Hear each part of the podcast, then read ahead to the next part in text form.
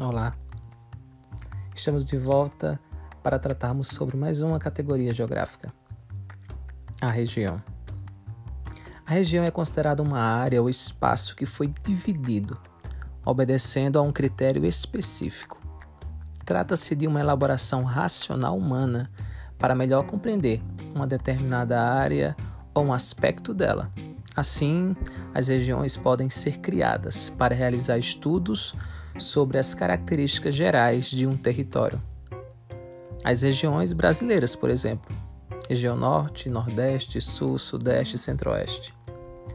Ou para entender determinados aspectos do espaço, as regiões geoeconômicas do Brasil, para entendermos um pouco da economia brasileira. Eu posso criar minha própria região para a divisão de uma área a partir de suas práticas culturais ou por suas diferentes paisagens naturais, entre outros critérios. Encerramos assim mais um podcast sobre as categorias geográficas. Estudamos hoje sobre a região. Até a próxima aula. Eu espero você nesse mesmo lugar. Até lá.